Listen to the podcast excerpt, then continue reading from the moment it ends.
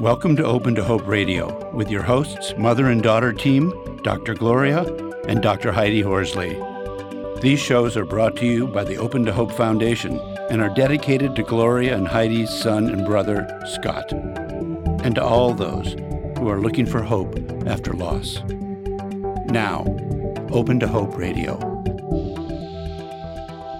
Good morning. This is the Open to Hope show with your host, Dr. Gloria Horsley, and my co host, Dr. Heidi Horsley. We want to welcome you today. And uh, Heidi, before we get started with our wonderful uh, guest, Alice Wisler, uh, we're going to be talking about uh, building self esteem after loss. But before we get to that, I wondered if you want to talk about a little bit about this fantastic honor that you're, we are receiving, the foundation's receiving, and you are going to go and represent us, right? I am, and we're so honored. It is the foundation that is giving us an award is the Billy Esposito Foundation, and they are giving us the Healing Hand Award, and they are located here in New York City, which is where I live. And I'm so honored because, Mom, they have so much in common with us, as you know, and they've been on our show. They were on our show on January 18th. If you want to hear it, you can go into our archives. And the foundation was started by a mother-daughter team, just like we are, Stevie and Susan Esposito, in honor of their father and spouse, Billy Esposito, who was killed in the World Trade Center on 9/11. And they've they've started this great foundation, and it actually provides free services to children who have lost a parent all over the New York area. And they're giving us this award, Mom. So I can't wait to get it, and just to honor them as well, and talk more about what we're doing. And like I said, I think I said it's at Tribeca Rooftop on, let's see, when, what, what day was it? May 18th at 6.30 p.m. If anyone wants to join me, I will be there. Absolutely. Everyone's invited, all of our uh, audience and uh, the money that you pay to go to that. I think, what? how much is it, Heidi? Do you know? It's, I think it's about $250 a person. And I'll be posting the um, in, invite, et cetera, on our Facebook page, our Open to Hope Foundation Facebook page. So anyone out there who wants to join that will will get this information, and I'll be posting it on our websites as well. And it's a great cause, so they they just do wonderful work. So if you can make it, that would be fantastic. Again, it's amazing to me and fabulous. And I was telling their executive director Robin Goodman this. They provide free services to children, free grief services, and it's it's rare in New York City to find anything that's free. So and and it's it's just a really fabulous organization and for a great cause and for a great person. So. Right. So so try to make it there. Well, Heidi, we've got a great show today. You want to introduce our guest? Yeah, I'd love to. And Alice Wisler is going to be our guest mom, and she is one of our Open to Hope writers and has written quite a bit. Heidi, 26, uh, 26 articles. I know. Awesome. I just went on. It's fabulous. It's fabulous. So I feel like we know her um, since she's part of the Open to Hope family. And she is going to talk today on building self-esteem after loss, and she's calling in from North Carolina and Alice founded Daniel's House Daniel's House Publications after her son Daniel died from cancer treatment in 97, 1997. Alice is the author of memorial cookbooks, Slices of Sunlight, Down the Cereal Aisle, and the novels that pertain to grieving, Rain Song, How Sweet It Is, and coming up in October, Hatteras Girl. Is that how you say it, Alice? Hatteras? It's Hatteras Girl. Hatteras Girl. Mm-hmm. And they're From the fabulous Cape Hatteras books. Lighthouse. Ah. Very and the beautiful covers and fabulous books and we're going to talk with Alice about her website and blogs because I love them. When I went on her blog I was smiling because it's so bright and light and wonderful and Alice designs remembrance cards and teaches grief writing courses. Hi Alice. Hi. Welcome. Good to be with you all. Thank you. It's great to have you on. Now, were you a writer before Daniel died? Before Daniel died, I did some poetry, and I think that I always had an aspiration to be a fiction author. But when he died, things really changed a lot, of course, and um, I just had to journal and get out all my frustration and, and um, emotions out on paper in journals, and then I began writing articles, like the ones that are posted on the Open Foundation's website. And Well- so um, definitely writing has changed. You know, I've always wanted to write and enjoyed writing, but it's changed with the death of my son. Uh huh. So, uh, did you take care of him for a long time? He died of cancer treatments in 1997. How old was he? Yeah, he was diagnosed when he was three in 1996, and that was right around this time of year. So this time of year in North Carolina, we have a lots of beautiful spring, And the first years after he died, it was hard to face the spring, remembering Mm-hmm. his diagnosis. His death was in February, eight months after treatments. Wow, not So, too um, long, very quick. No, basically the, the treatments worked. They were powerful, um, the chemo and radiation, but they killed the patient in the process. What type of cancer did he, did you say what he had? He had neuroblastoma, and it appeared in the left side of his neck as a large tumor, and it was it's a highly malignant cancer. Wow. So so And, what a and you said he was only he was only three. He was three when he was diagnosed, and then four when he died. Wow, that's awful.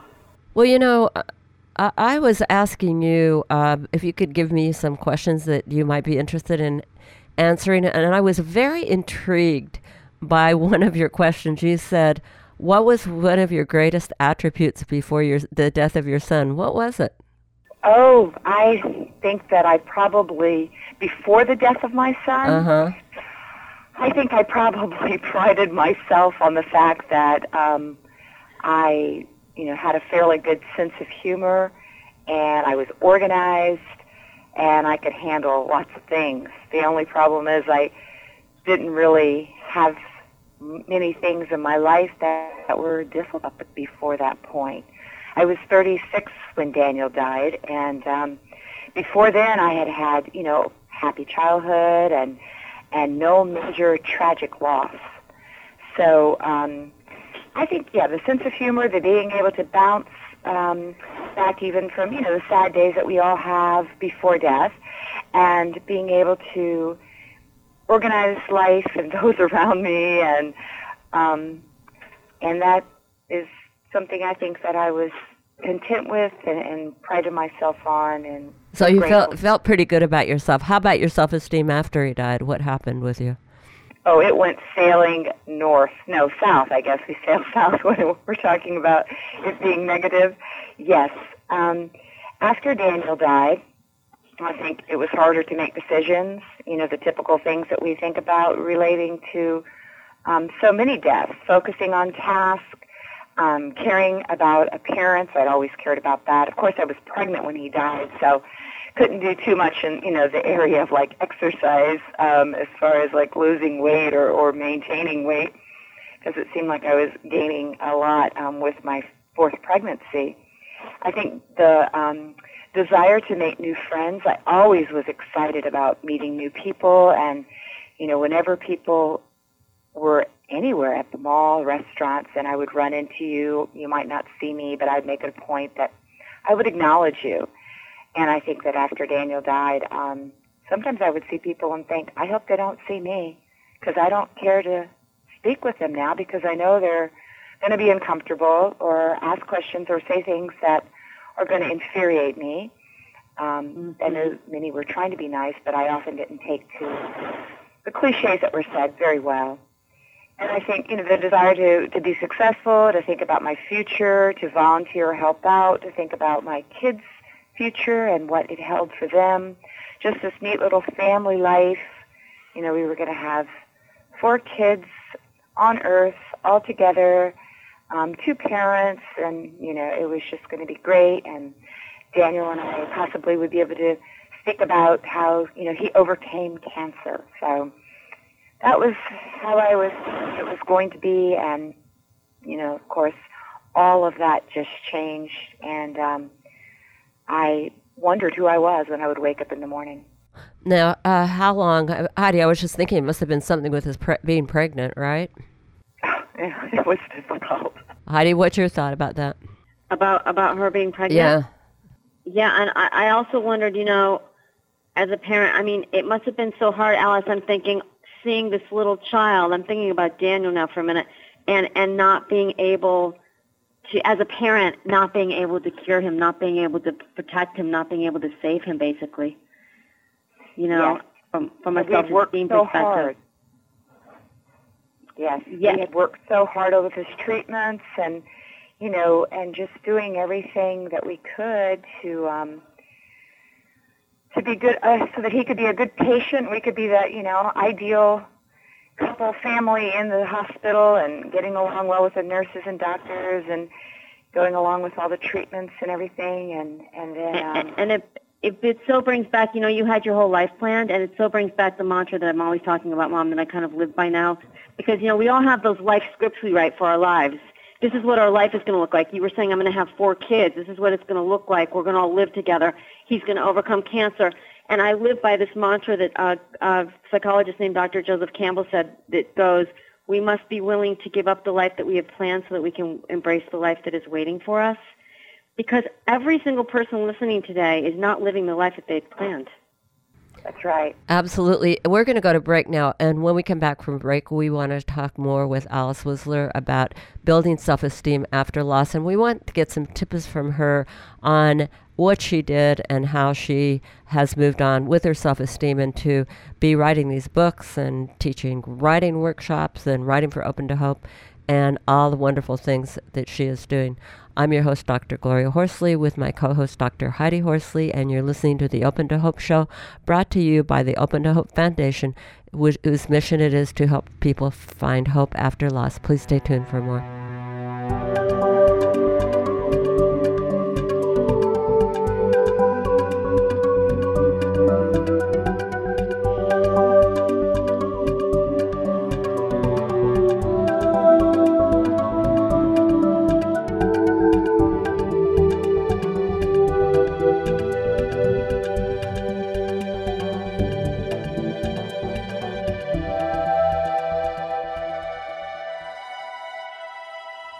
Welcome back to the Open to Hope Show. I'm Dr. Heidi, and I'm here with my mom, Dr. Gloria, and we are talking with Alice Wisler, who is calling in from North Carolina. And Alice is uh, founded Daniel's House Publications and has written numerous books that pertain to grieving. Uh, one is Rain Song, How Sweet It Is, and then coming in October is, okay, Alice, help me out. Hatteras, Hatteras Girl. Hatteras Girl. Okay, I said it right. Okay, so welcome back, Alice and Gloria.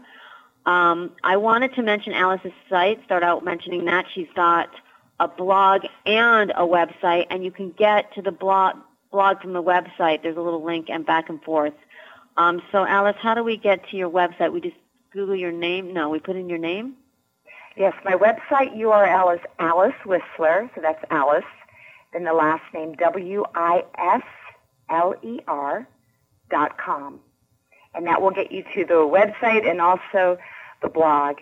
And I love it when people respond on the blog or, you know, email me because there's an email address you can get off the website. I love hearing from, you know, people from all walks of life and, of course, especially those who have had children die. Um, I, I enjoy, I guess, is an okay word to use. I, I'm encouraged and I'm, I'm honored to hear from people who have also lost children. So, and, and if you yeah. can't get to, uh, if you don't remember what Alice's site is, just go to the Open to Hope page. She's one of our contributing authors. And I just want to say on her blog, I love your blog because it makes me smile. You have like, you know, pictures of ice cream sundaes and food, which is so nice. And children, you just have a lot of really great pictures, I think, on your blog. Well, thanks. I try to keep it funny, and I, and that's so where I blog about Daniel too. So. Um, mm-hmm it's I, I'm hoping that it will, you know, kind of be a link for those to look at those who don't know much about grief that I'm Facebook friends with or um, that are part of my Facebook fan club site. Someone created a Facebook fan club page for me, which I think is um, interesting and fun. But you know, I, I do hope that um, as people get to know me, that they will take the time to read the, the articles, especially pertaining to grief, because I think we all need to be educated in that area. So, talk a little bit. Uh, when we went to break, you had been talking about being pregnant and not being able to, wanting to associate with people, and and really uh, your self esteem had taken a blow. What have you done, and, and what would you recommend to our audience uh, about after they've had this kind of a traumatic loss? Uh, how do you get it together? Um, that's a good question. Um, I think that um, just realizing the need to be with other people who have also had a similar loss. Um, if you've lost a child, you know, others that have lost a child, lost a parent, maybe being part of a grief group like the international organization, the Compassionate Friends, or bereaved parents, that was helpful to me to realize, because the rest of the friends that I had who were civilians, who had not been through this exhausting battle that ended in loss, did not understand completely, and they were you know, still hoping I would bounce back and, and be the happy way I used to be, because I think that is pretty much my nature and always has been. I thought I would never get back to that at all. But it was great to be able to talk with other parents, cry with them, and realize I wasn't going crazy. The other thing that was helpful was books, books that were written by parents who had lost children. And also writing, journaling helped me just to continue to pour everything out, the freedom to say what I wanted to, to know that what I wrote was for my eyes only. I didn't have to share it with anyone else if I didn't want to. And I think those are things that other parents can do too.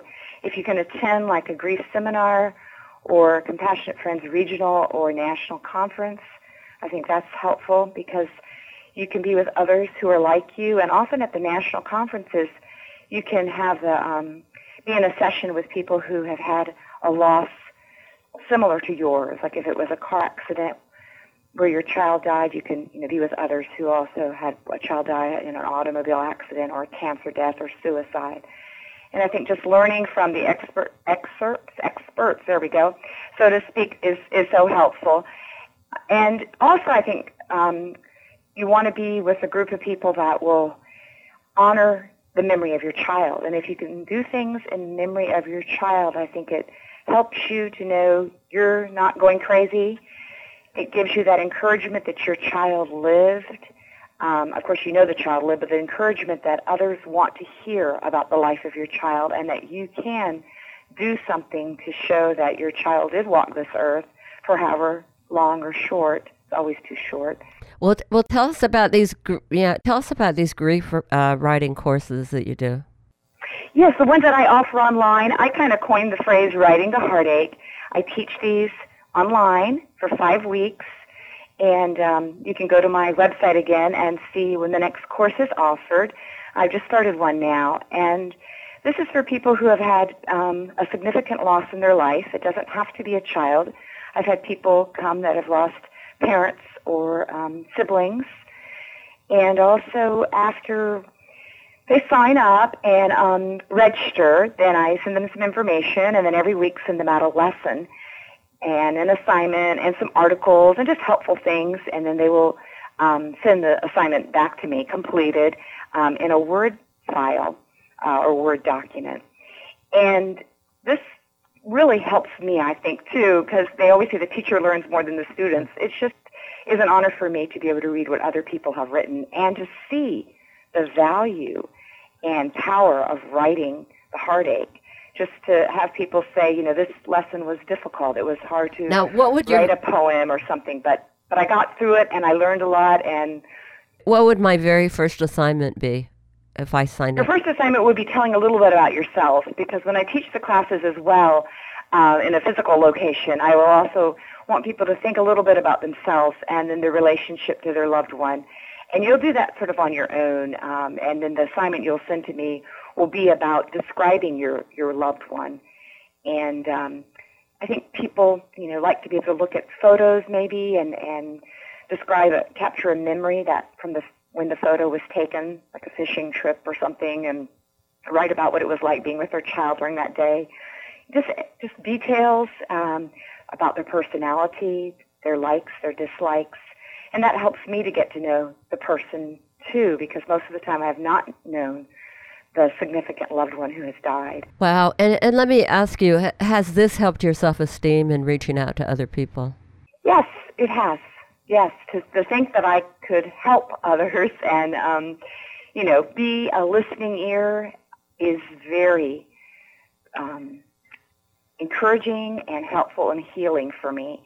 And I think that's why so often it's important to really do this grief journey with others you want those who can help you and lift you up. You don't want those who are going to put you down and continue to make you feel bad because you don't need that. You need the positive reinforcement, the feelings that you're a valuable person, um, that you did love your child. You couldn't do anything to control the situation of his death or her death, but you are valuable. And um, I think that's when you can do something to help someone else or listen to someone or that just really, really is inspiring. Well, Alice, thank you so much for being on the show. Heidi, did you want to say something? I just wanted to say, Alice, that it is so empowering, like you have done when you reach out and help others, because when we've had a loss, we feel so victimized.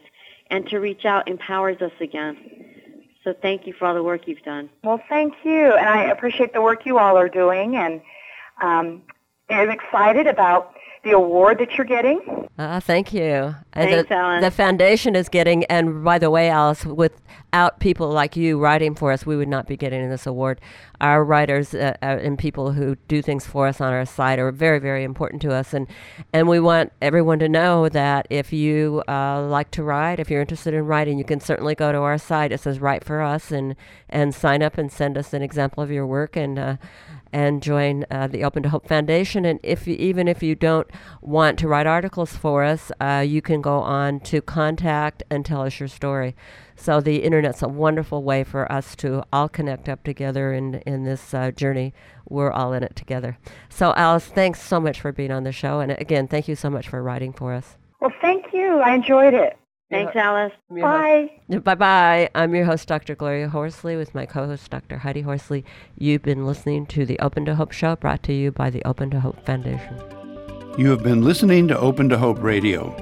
If you have found this show to be helpful, you may visit us at opentohope.com, where you can become a part of our caring community by signing up for Facebook, Twitter, and the Open to Hope Foundation newsletter. Thanks for listening and tune in again next Thursday at 9 a.m. Pacific Standard Time.